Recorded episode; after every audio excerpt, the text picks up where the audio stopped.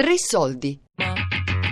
Il paese che non c'è più. I sopravvissuti di Armero. Di Fosco D'Amelio e Raquel Iopis. Passando con l'elicottero si vedevano corpi, corpi, corpi nel fango. Per me è impossibile che 25.000 persone muoiano in una situazione in cui sei stato coinvolto direttamente, nella quale, dal tuo punto di vista, era evidentissimo che se il vulcano avesse eruttato, qualcosa sarebbe successo ad Armero. E lo dicemmo, per una cosa è dirlo, un'altra cosa è che arrivi davvero, che venga assimilato. Tutti noi, coinvolti nella vicenda, siamo rimasti segnati per sempre per il fatto di sapere che il nostro lavoro come scienziati è indispensabile, ma che da solo non basta ad evitare un disastro.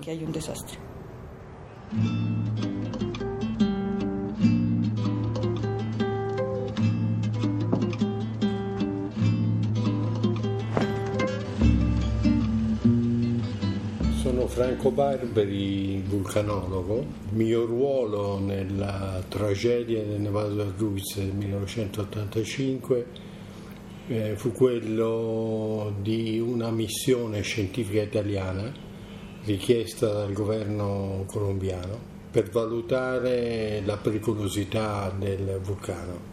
Eh, verso la fine del 1984, circa un anno prima dell'eruzione, cominciò un'attività anomala del vulcano. Questa attività anomala fu sostanzialmente eh, caratterizzata da terremoti, alcuni dei quali venivano avvertiti, Alberto Núñez Tello, soy geólogo. Sono Alberto Núñez Tello, geologo. Una volta terminati gli studi, iniziai a lavorare per Ingeominas, che a quel tempo era l'Istituto Colombiano di Geologia. Tra la fine del 1984 e l'inizio dell'85, quando riprese l'attività del Nevado del Ruiz, ero direttore dell'ufficio regionale di Ingeominas a Ibagué. Y como tal, entonces me tocó atender tanto la parte técnica Dato il mio incarico, mi occupavo dell'aspetto scientifico, ma soprattutto dell'informazione alla comunità, che è sempre stata la parte più difficile, perché bisogna trovare tecnici capaci di spiegare alla gente comune cosa sta accadendo. Alla fine di febbraio dell'85 andammo nella zona del Ruiz. Notammo di strano la presenza di una coltre gialla molto sottile sulla neve. E anche se l'evento che l'aveva generata era avvenuto due mesi prima, era ancora lì. Marta Lucía Calvache, eh, la Sono Marta Lucia Calvace, attuale direttrice tecnica dell'Ufficio Rischio del Servizio Geologico Colombiano. A febbraio del 1985 visitai il cratere con un gruppo di persone che conoscevano il vulcano e notammo che c'erano dei cambiamenti. C'erano nuovi siti di fumarole. La situazione era molto incerta, un continuo di alti e bassi. Si passava dall'avere troppe informazioni che facevano pensare che orrore, fino al dire no, non succederà niente, non facciamo niente. El 20 de julio se puso el primer sismógrafo. Il 20 luglio fu collocato il primo sismografo colombiano.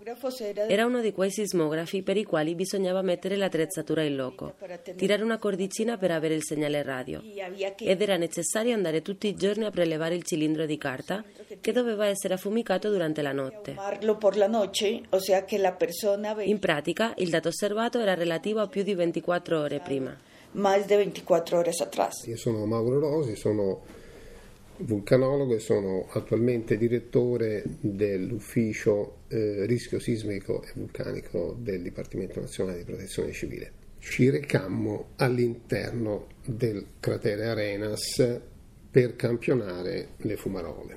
Questo campionamento fu effettuato in un momento, devo dire, che col senno di poi è stata una delle volte che ho rischiato seriamente la vita, perché cratere Arenas l'11 settembre aveva già prodotto un'esplosione freatica con lancio di blocchi di, di- di dimensioni metriche che noi vedemmo sul ghiacciaio diciamo, durante il percorso di salita. Lo spettacolo che trovammo fu agghiacciante perché eh, c'era, mi ricordo, una pozza di fango sul fondo del cratere dove, dove ogni tanto c'erano delle esplosioni. Preparammo un rapporto, mm, lo facemmo in spagnolo per essere sicuri che sarebbe stato letto e capito. Allora concludemmo che eh, non sarebbe stato possibile nel giro di pochi giorni, anche poche settimane, mettere su un sistema di sorveglianza degno di questo nome.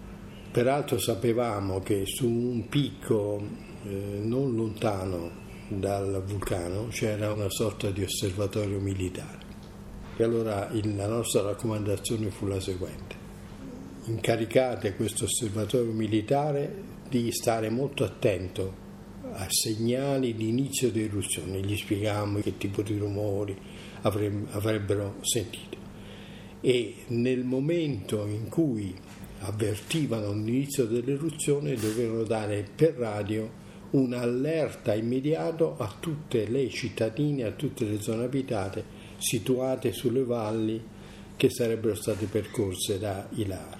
Ovviamente agli amministratori di queste cittadine con estrema urgenza avrebbe dovuto essere eh, data un'istruzione su come comportarsi. Al momento in cui avessero ricevuto il segnale di allarme dai militari dell'osservatorio, dovevano predisporre prima, avvertire la popolazione e dare un allarme obbligando tutti a risalire dal fondovalle anche di poche decine di metri sui fianchi eh, della valle. Il contatto locale nostro erano le autorità di Manizales e naturalmente furono eh, molto sollevate dal apprendere che insomma, la loro cittadina era considerata eh, non a rischio. Raccomandammo di avvertire gli equivalenti autorità del versante più esposto, ci assicurarono che lo avrebbero fatto. Il 7 ottobre fu consegnata la mappa di pericolosità in scala 1 a 100.000. Era una mappa molto grande. A quel punto era necessario produrre la mappa dettagliata per Onda, Ambalema, per Armero e a questo ci dedicammo nei giorni successivi. A novembre avremmo dovuto consegnare la mappa definitiva, con i commenti dei vulcanologi italiani. Ma non è mai stata pubblicata perché ci fu l'eruzione e così diventò un documento storico. E se andiamo a guardare il dettaglio della mappa su Armero, notiamo che coincide con quello che avvenne il 13 novembre. Coincide la prima mappa, invece, fu pubblicata intorno al 7 ottobre sul quotidiano El Spectador, quindi la gente ebbe la possibilità di vederla, ma le reazioni furono soprattutto critiche. Molti dicevano, quella mappa svaluterà le nostre terre, nessuno vorrà più comprarle. Io ero consigliere Io ero consigliere comunale ad Armero in quel momento. Inoltre ero anche pilota. Avevo ricevuto dal sindaco l'incarico di sorvolare la zona per stabilire la quantità di acqua che si era accumulata nello sbarramento naturale del Sirpe. Nessuno però pensava che l'eruzione avrebbe fuso il ghiacciaio, producendo una colata di fango e un flusso d'acqua ancora più grande. È falso che noi di Armero fossimo stati avvertiti. Si hablaba pero de una inundación. Si parlava di un'inondazione, non di una valanga di quelle dimensioni. Eravamo tutti pronti nel caso si fosse allagato Armero. Erano state anche individuate le vie di fuga più rapide verso le zone elevate, dove restare in attesa della fine dell'inondazione.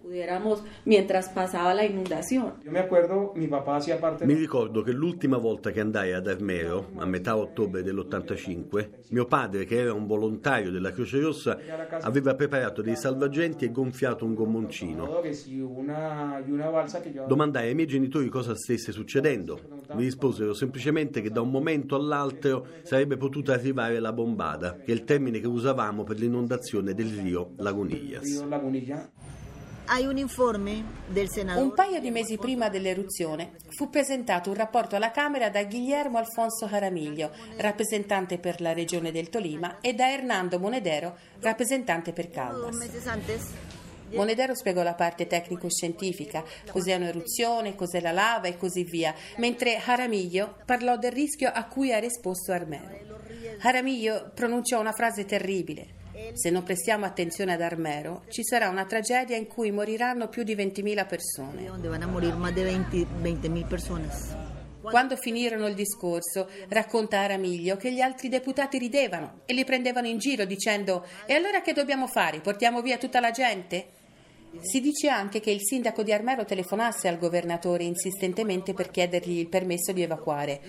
Questo perché allora il sindaco non era eletto in maniera diretta, ma dipendeva dal governatore regionale che lo aveva scelto di persona, il quale si dice che andò a giocare a golf e non diede l'autorizzazione per evacuare Armero. Permesso per evacuare Armero.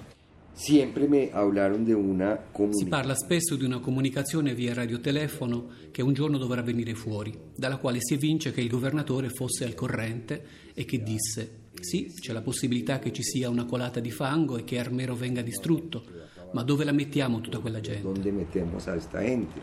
Entonces, perché murieron? E allora perché sono morti i miei concittadini? Murieron mis paisanos? Per la negligenza. Per la negligenza perché le informazioni arrivarono nelle mani sbagliate. Manos che non tenían che llegare. La enseñanza che nos dejó Armero fue... Armero ci ha lasciato una lezione.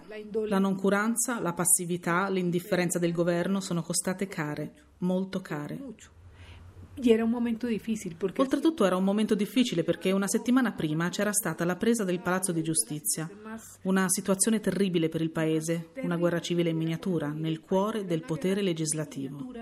En, en, el, en, el, sitio della legislatura. Entonces era, era tutto molto complicato. La Colombia era commossa, distrutta. Avevano colpito le fondamenta della democrazia. E boom, arriva Armero. E boom, viene Armero. Llegó il 13 novembre. Esa tarde, pues, appena llegamos alla... E arriva il 13 novembre. Nel pomeriggio, appena giunti alla Croce Rossa di Baguet, ci misero al corrente che stava cadendo della cenere su Armero.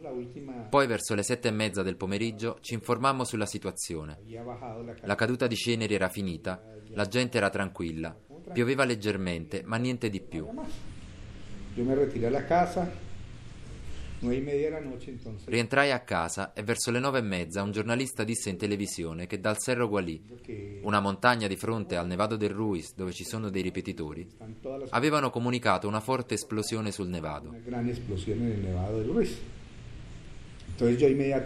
Andai subito alla sede della Croce Rossa e cercammo di capire cosa stava accadendo.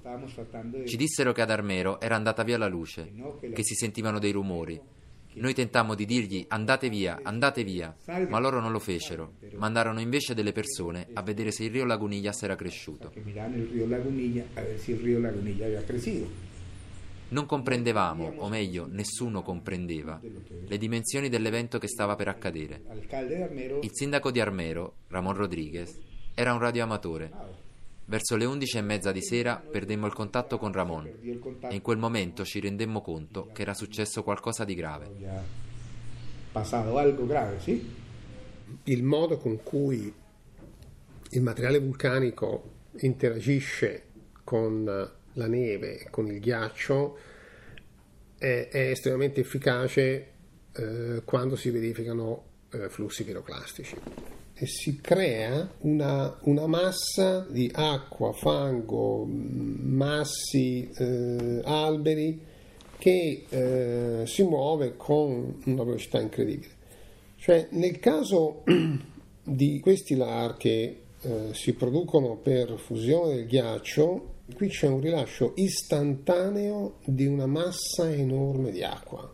È come il crollo di una diga, uguale. Allora, questo fronte che all'uscita della, del, del Rio Lagunillas aveva un'altezza di 30 metri, si è aperto a ventaglio e ha preso la città in pieno.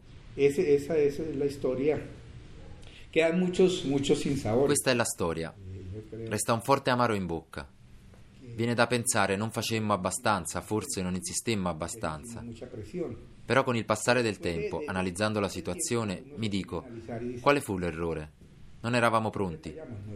Cioè, non avevamo un piano di emergenza, non c'era chi avrebbe dato l'ordine di evacuazione, né qualcuno per renderlo operativo né come farlo attuare. Ora lo sappiamo, sì, certo. Però restano 23.000 morti. 23.000 morti.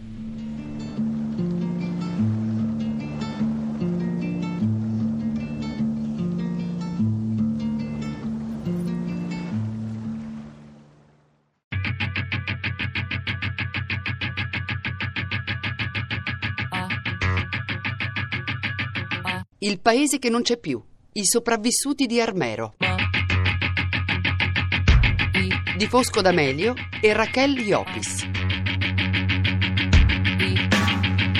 Tre Soldi è un programma a cura di Fabiana Carobolante, Daria Corrias, Elisabetta Parisi e Lorenzo Pavolini.